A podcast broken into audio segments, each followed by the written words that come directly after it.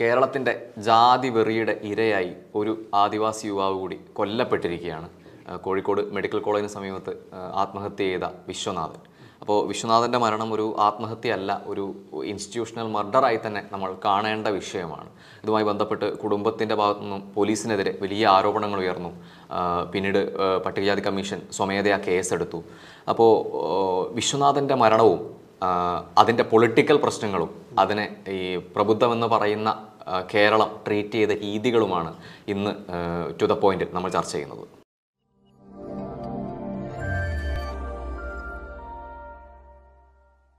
ജിഷ്ണു ഇപ്പോൾ നമ്മൾ വിശ്വനാഥന്റെ മരണത്തിലേക്ക് വരുമ്പോൾ ഉയരുന്ന ഒരുപാട് ചോദ്യങ്ങളുണ്ട്.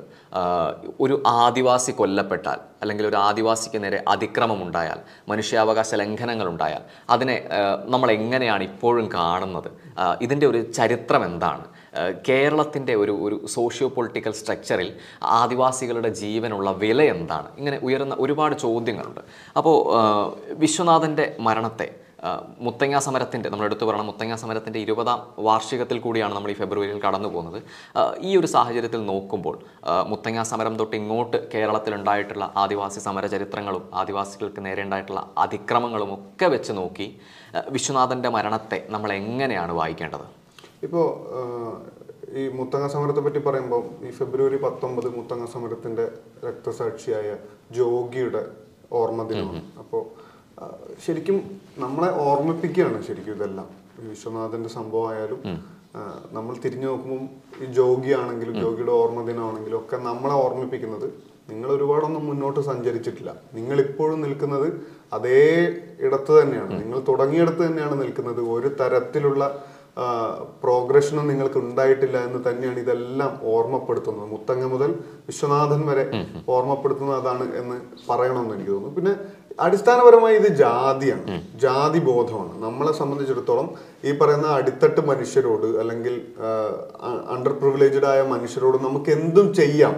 എന്ത് തോന്നിവാസവും ചെയ്യാം അവരുടെ ശരീരം അവരുടെ ജീവിതം അവരുടെ ജീവൻ ഇതൊക്കെ നമുക്ക് തോന്നുന്നത് പോലെ എടുത്ത് ഉപയോഗിക്കാൻ സാധിക്കുന്ന ഒന്നാണ് എന്ന ബോധത്തിൽ നിന്നാണ് ഇത് ഉണ്ടാകുന്നത്. ഇത് പൊതുബോധത്തിന്റെ ഭാഗമാണ്. അത് നമുക്ക് അതിന്റെ ക്രോസ് സെക്ഷൻ ആണല്ലോ പോലീസ് സ്റ്റേഷനുകളെല്ലാം. അതായത് ഇത്തരം കേസുകളിലെല്ലാം പോലീസിന്റെ ഇടപെടലുകൾ നോക്കിയാൽ നമുക്ക് കൃത്യമായിട്ട് അത് മനസ്സിലാവും ഇപ്പൊ വിശ്വനാഥന്റെ കേസിലാണെങ്കിൽ പോലും ഇപ്പോ പരാതി നൽകാൻ സഹോദരൻ ചെല്ലുന്ന സമയത്ത് പോലീസ് പോലീസ് പെരുമാറുന്നത് വളരെ അഗ്രസീവായിട്ട് വളരെ റൂഡായിട്ടാണ് അതായത് ഇവർ വയനാട്ടിൽ നിന്ന് വെള്ളമടിച്ച് ഇവിടെ വന്ന് പ്രശ്നം ഉണ്ടാക്കുന്ന ഒരു വിഭാഗം ആളുകളായിട്ടാണ്. അതായത് ഈ സ്വന്തം ഭാര്യയുടെ പ്രസവത്തിന് കൂട്ടിരിക്കാൻ വന്ന ഒരു മനുഷ്യനെ തല്ലി കൊന്നിട്ട് അവസാനം പരാതി പറയാൻ പോകുന്ന സമയത്ത് ഇവർ തിരിച്ചു ചോദിക്കുന്ന ചോദ്യമാണിത്. അതായത് നിങ്ങൾ പ്രശ്നം ഉണ്ടാക്കാൻ വന്നവരാണല്ലോ അത്ര എളുപ്പം നിസ്സാരവൽക്കരിക്കാൻ സാധിക്കുന്ന ജീവിതങ്ങളാണ് ഇവരുടേത് എന്നുള്ളതാണ് നമുക്കിതിൽ നിന്ന് മനസ്സിലാവുന്നത്. ഇപ്പോൾ ചരിത്രം എടുത്തു നോക്കിയാൽ തന്നെ ഒരുപാട് ഇഷ്യൂകൾ ഉണ്ടായിട്ടുണ്ട്. ഒരുപാട് പ്രശ്നങ്ങൾ ഉണ്ടായിട്ടുണ്ട്. ഇത്തരത്തിൽ ഒരുപാട് മരണങ്ങൾ ഉണ്ടായിട്ടുണ്ട്. ഈ മരണങ്ങളിലൂടെ എല്ലാം നമ്മൾ സഞ്ചരിച്ചെത്തുന്ന പോയിന്റാണിത് ഇത് അവസാനിച്ചിട്ടില്ല എന്നുള്ളതാണ് കഴിഞ്ഞ ദിവസം ഈ വയനാട്ടിൽ നടന്ന സംഭവങ്ങളൊക്കെ സൂചിപ്പിക്കുന്നത്. അപ്പോൾ വിശ്വനാഥിന് ശേഷവും ഇത് തുടരുകയാണ്.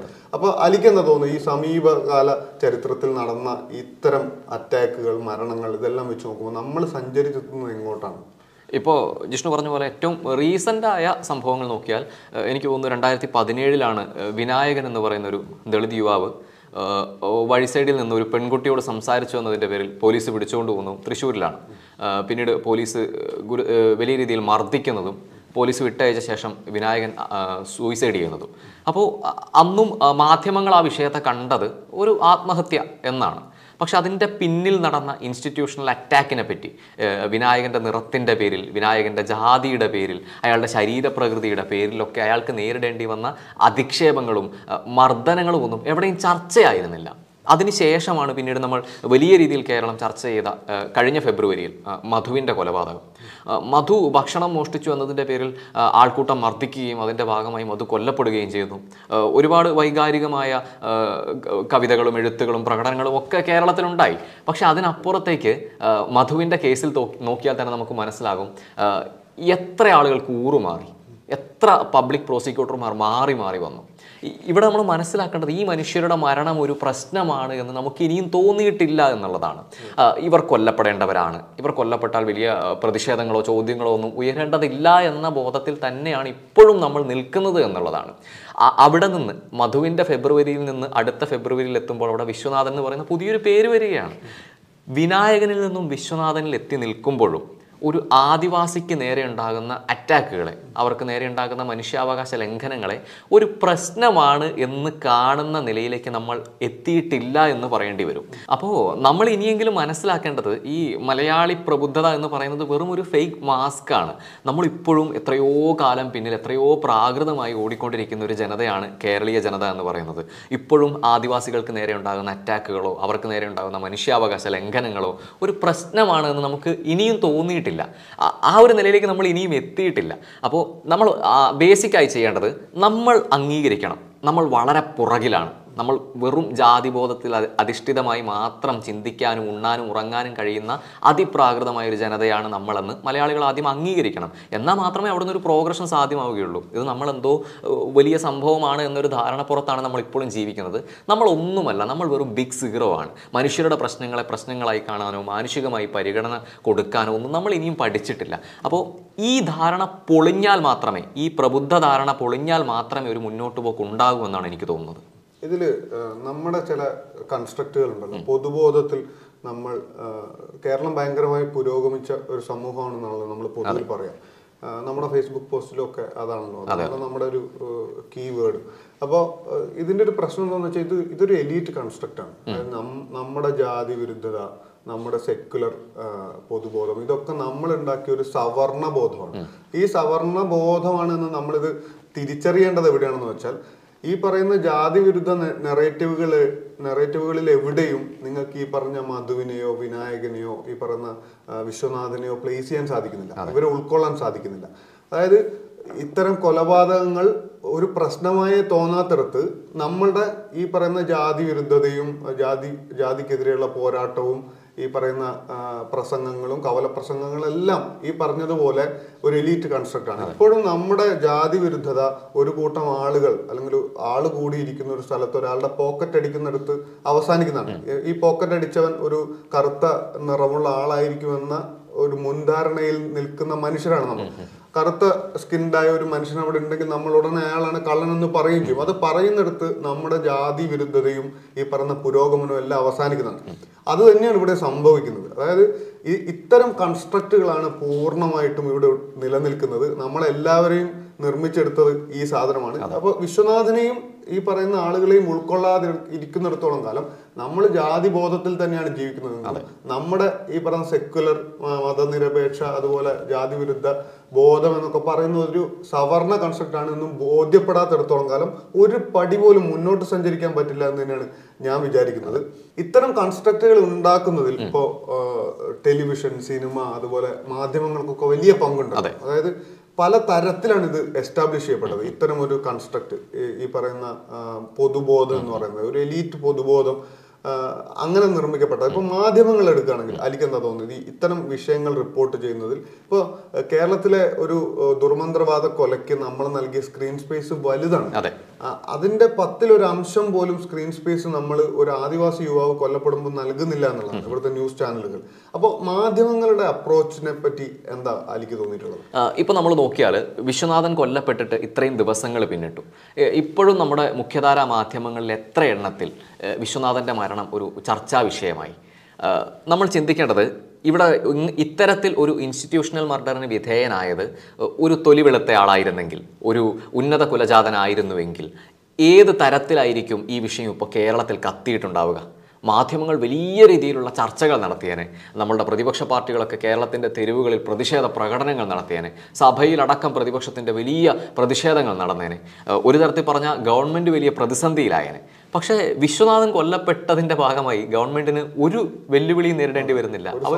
ഒരു സമ്മർദ്ദവും നേരിടേണ്ടി വരുന്നില്ല. കാരണം ഈ ഗവൺമെന്റിന് ചുറ്റുമുള്ള പ്രതിപക്ഷ പാർട്ടികൾ എന്ന് പറയുന്ന നമ്മളടക്കം വരുന്ന സമൂഹം എന്ന് പറയുന്ന ആർക്കും ഈ മരണം ഒരു പ്രശ്നമായി തോന്നുന്നില്ല. പിന്നെ എന്തിന് ഗവൺമെന്റിന് വെല്ലുവിളി നേരിടേണ്ടി വരുന്നു എന്നുള്ളൊരു വലിയ ചോദ്യമുണ്ട്.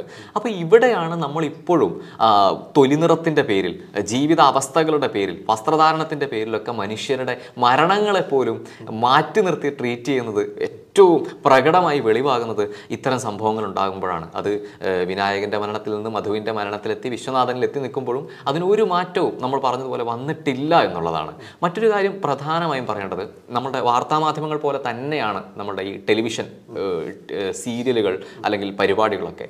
നമ്മൾ നോക്കിയാൽ ഇന്നും നമ്മളുടെ മലയാളത്തിലെ ഏറ്റവും പ്രധാനപ്പെട്ട കോമഡി പരിപാടികൾ എന്ന് പറയപ്പെടുന്ന പരിപാടികളിൽ നടക്കുന്നത് അതിഭീകരമായ വംശീയമായ അധിക്ഷേപങ്ങളാണ്. ജാതി വിവേചനമാണ്.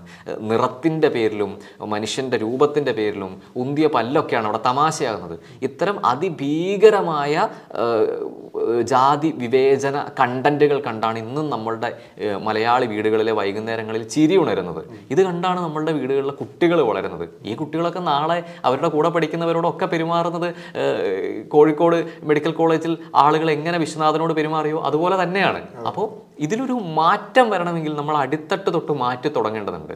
നമ്മൾ എന്ത് കണ്ടാണ് ചിരിക്കുന്നത്? തമാശ എന്ന് പറഞ്ഞ് എന്ത് കണ്ടാണ് നമ്മൾ ഇന്ന് ചിരിക്കുന്നത് എന്ന് നമ്മൾ ഓരോരുത്തരും ചിന്തിക്കേണ്ടതുണ്ട്. സിനിമകൾ കൂടി എടുത്തു പറയേണ്ടതുണ്ട്. എനിക്ക് തോന്നുന്നു ഓർഡിനറി സിനിമയിലാണ് ഒരു ഡയലോഗ് ഉള്ളത്. നസീർ മരിച്ചത് ഇന്നും അറിയാത്ത ആളുകളാണ് ഇവിടെ ഉള്ളത് എന്ന്. അത് കേട്ടും തിയേറ്ററിൽ ചിരി ഉണർന്നു. പക്ഷേ ഈ ആളുകൾ എന്തുകൊണ്ട് നസീർ മരിച്ചത് അറിഞ്ഞില്ല എന്നുള്ളത് അവിടെ ചിന്തിക്കുന്നില്ല.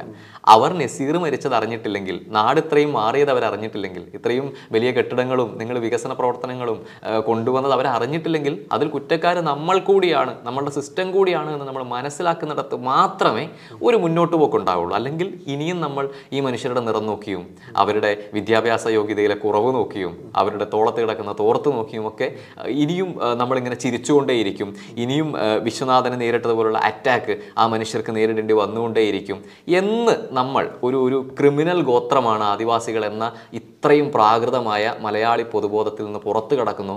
അന്ന് മാത്രമേ ഈ മനുഷ്യർക്ക് നീതി കിട്ടുകയുള്ളൂ എന്നാണ് എനിക്ക് തോന്നുന്നത്. ഇതിൽ വളരെ പ്രധാനപ്പെട്ട ഒരു കാര്യം എന്ന് വെച്ചാൽ ഭൂമിയുടെ അവകാശം എന്ന് പറയുന്നത് വളരെ അടിസ്ഥാനപരമായി ഈ മനുഷ്യരെ ദുർബലരാക്കുന്നു. ഭൂമിയില്ല എന്നുള്ള വലിയ പ്രശ്നമാണ്.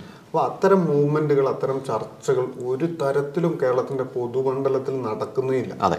അത് ഒരു തരത്തിൽ അത് അതിനുള്ള ധൈര്യം ഇവിടുത്തെ ഒരു രാഷ്ട്രീയ പാർട്ടികൾക്കും ഇല്ല അത്തരം ഒരു ചർച്ച സ്റ്റാർട്ട് ചെയ്യാനോ അത്തരം ഒരു ചർച്ചയെ മുന്നോട്ട് പോകാൻ കാരണം വലിയ സമ്മർദ്ദങ്ങൾ ആ പൊടുന്നനെ വരും. കാരണം വലിയ രീതിയിൽ ഭൂമി കൈവശം വെച്ചിരിക്കുന്ന നായർ ഇഴവ വിഭാഗങ്ങളിൽ പെടുന്ന ആളുകളിൽ നിന്ന് ക്രിസ്ത്യൻ വിഭാഗങ്ങളിൽ പെടുന്ന ആളുകളിൽ നിന്ന് വലിയ സമ്മർദ്ദം സർക്കാരിനുണ്ടാവും.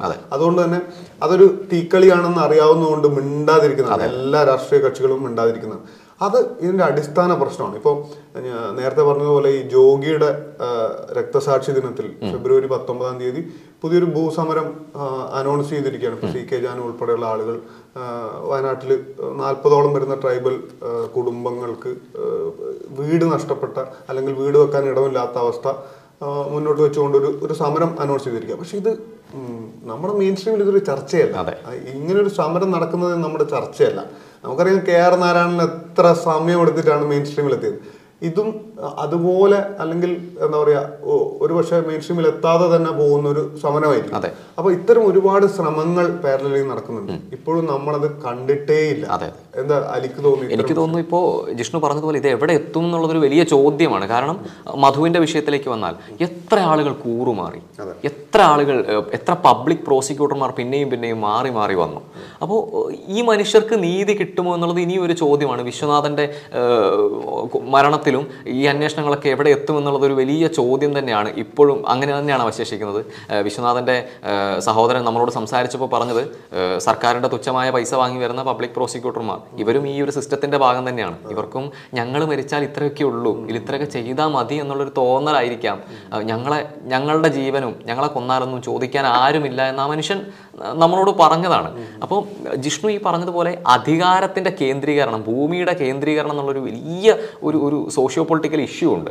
ഇപ്പോൾ നമ്മൾ ആറളത്തെ വാർത്ത നമ്മൾ ചെയ്തതാണ്. അപ്പോൾ ആറളം ഒരു സെറ്റിൽമെന്റ് ആണ്. പല ജില്ലകളിൽ കിടന്ന ആദിവാസി മനുഷ്യരെ അവിടെ കൊണ്ടുവന്ന് ഗവൺമെന്റ് പാർപ്പിച്ചിരിക്കുകയാണ് അപ്പോൾ ഗവൺമെന്റ് പറയുന്നത് ഇത്രയും ഇത്രയുമൊക്കെ ഞങ്ങൾ കൊടുത്തില്ലേ? ഇന്ന സംവിധാനങ്ങളൊക്കെ കൊടുത്തില്ലേ? ഇനി എന്താണ് നിങ്ങൾക്ക് വേണ്ടതെന്നൊക്കെയാണ് ചോദിക്കുന്നത്. പക്ഷേ അവിടെ ഒരു ഏഴു വർഷക്കാലത്തിനിടയിൽ പത്ത് പതിനാലോളം ആദിവാസികൾ ആനയുടെ കുത്തേറ്റ് കൊല്ലപ്പെടുമ്പോൾ അതൊരു പ്രശ്നമായി ഈ മനുഷ്യർക്ക് തോന്നുന്നില്ല. നമ്മുടെ മാധ്യമങ്ങൾക്ക് തോന്നുന്നില്ല. നമ്മളവിടെ ചെന്ന് ആ മനുഷ്യരോട് സംസാരിക്കുമ്പോൾ അവർക്ക് മാധ്യമങ്ങളോട് പുച്ഛമാണ്. ഒരു ക്യാമറയുമായി അങ്ങോട്ട് ചെല്ലുമ്പോൾ പുച്ഛമാണ്. അല്ലെങ്കിൽ അവർക്കൊരു അവർ അവരെന്തിന് നമ്മളോട് സംസാരിക്കണമെന്നാണ് അവർ ചോദിക്കുന്നത്. ഇത്രയും നാൾ ഇത്രയും ആളുകൾ കൊല്ലപ്പെട്ടു. നിങ്ങൾക്കൊന്നും ഒരു വാർത്തയായിരുന്നില്ല. നിങ്ങൾക്കൊന്നും ഒരു പ്രശ്നമായിരുന്നില്ല. പിന്നെ ഞങ്ങൾ എന്തിന് നിങ്ങളോട് സംസാരിക്കണമെന്നാണ് ആ മനുഷ്യർ നമ്മളോട് ചോദിച്ചത്. അപ്പോൾ ഇതിന്റെ ഒരു പ്രശ്നം മനസ്സിലാക്കാൻ നമുക്ക് കഴിയാത്തത് അല്ലെങ്കിൽ ഗവൺമെന്റുകൾക്ക് കഴിയാത്തത് നമ്മുടെ സമൂഹം ഇപ്പോഴും ജാതി അധിഷ്ഠിതമായ ഒന്നായതുകൊണ്ടാണ്. ജാതികളെ വെറുപ്പിച്ചുകൊണ്ട് ഒന്നും ഇവിടെ നടക്കില്ല എന്നുള്ളൊരു ഒരു തരത്തിലാണ് നമ്മളുടെ ഭരണ സംവിധാനങ്ങൾ അടക്കം ഓടുന്നത് എന്നതുകൊണ്ടാണ്. ഇതൊക്കെ പൊളിക്കാതെ ഇതിനൊരു മാറ്റം എവിടെ ഉണ്ടാവും എന്ന് ചോദിച്ചാൽ നമ്മളിങ്ങനെ ശൂന്യതയിലേക്ക് നോക്കി നിൽക്കേണ്ടി വരും. ഇത് ശരിക്കും പറഞ്ഞാണ്ടല്ലോ ഈ വിശ്വനാഥനിലെത്തുമ്പോൾ എനിക്ക് എനിക്ക് ഭയങ്കര സ്ട്രെയിഞ്ചായി സ്ട്രെയിഞ്ചായല്ല ഭയങ്കരമായി കണക്റ്റായ ഒരു കാര്യം എന്താണെന്ന് വെച്ചാൽ ഇപ്പോൾ പി കെ റോസിയെ കുറിച്ച് നമ്മൾ സംസാരിക്കാൻ ഈ പറഞ്ഞ എറിഞ്ഞോടിച്ച ആദ്യത്തെ മലയാളത്തിലെ ദളിത് നായിക. അല്ലെങ്കിൽ ആദ്യത്തെ നായിക. ദളിത് ആയതുകൊണ്ടും സ്ത്രീ ആയതുകൊണ്ടും എറിഞ്ഞോടിക്കപ്പെട്ട ഈ ഓട്ടം തുടരുകയാണ്. ഈ ഓട്ടം അവരുടെ ഈ ഓട്ടം അവസാനിച്ചില്ല. ഇപ്പൊ ഒടുവിൽ കോഴിക്കോട് മെഡിക്കൽ കോളേജിൽ വിശ്വനാഥനെ അവർ അടിച്ച് ഓടിക്കുകയാണ്. ആ ഓടി പുറത്തേക്ക് പോയതിനു ശേഷമാണ് വിശ്വനാഥനെ കാണാതാവുന്നതൊക്കെ. അപ്പൊ ഈ ഓട്ടം തുടരുകയാണ്. അതായത് പൊതുമണ്ഡലത്തിൽ നിന്ന് സവർണരായ മനുഷ്യർക്കിടയിൽ നിന്ന് വെളുത്ത നിറമുള്ള മനുഷ്യർക്കിടയിൽ നിന്ന് ഈ സംവിധാനങ്ങളിൽ നിന്നെല്ലാം ഇവർ ഓടിക്കൊണ്ടിരിക്കുകയാണ്. ഈ ഓട്ടം അവസാനിക്കാതെ തുടർന്നുകൊണ്ടിരിക്കുകയാണെന്നാണ് നമ്മൾ രണ്ടായിരത്തി ഇരുപത്തി മൂന്നിലും മനസ്സിലാക്കേണ്ടത്. ആ- ആ ഓട്ടത്തിന്റെ അവസാനമാണ് ഇപ്പോൾ ഏറ്റവും ഒടുവിലത്തെ ഉദാഹരണമാണ് വിശ്വനാഥൻ. അതിനുശേഷം ഇപ്പോൾ കഴിഞ്ഞ ദിവസം വയനാട്ടിൽ നിന്ന് പുതിയ വാർത്ത വരുന്നു. നൂറ് രൂപ അധികം ചോദിച്ചതിന് കൂലി ചോദിച്ചത്. കൂലി ചോദിച്ചതിന് ഒരാളുടെ മുഖത്ത് ചവിട്ടി അയാളുടെ താടിയിൽ പൊട്ടുന്ന അവസ്ഥയിലേക്ക് എത്തുന്നത് അയാളെ ചവിട്ടാൻ തോന്നുന്നത് അയാൾ കറുത്ത മനുഷ്യനായതുകൊണ്ടാണ്. കറുത്ത സ്കിൻഡായ ഒരു മനുഷ്യനായതുകൊണ്ടാണ്. അയാൾ അടിത്തട്ട് മനുഷ്യനായതുകൊണ്ടാണ്. ഒരു കീഴാളനാണ് എന്ന ബോധം ഇയാളിൽ ഉള്ളത് കൊണ്ടാണ് സവർണ ബോധത്തിൽ നിന്ന് ഉണ്ടായ ചവിട്ടാണത്. അങ്ങനെ ചവിട്ടി താടിയിൽ പൊട്ടിച്ചാലും ഒരുത്തനും ചോദിക്കാൻ വരില്ല എന്ന ധൈര്യത്തിൽ നിന്നാണ് ഇതെല്ലാം സംഭവിക്കുന്നത്. അപ്പൊ ഈ ഓട്ടം പിക്കറോസിൽ നിന്ന് തുടങ്ങിയെങ്കിലും ഇപ്പോഴും തുടർന്നുകൊണ്ടിരിക്കുകയാണ് എന്ന് തന്നെയാണ് എനിക്ക് തോന്നുന്നത്.